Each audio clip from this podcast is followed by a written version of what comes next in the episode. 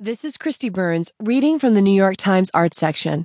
Oscars Less White? There's no shortage of black films in 2016 by Michael Cieply and Brooks Barnes.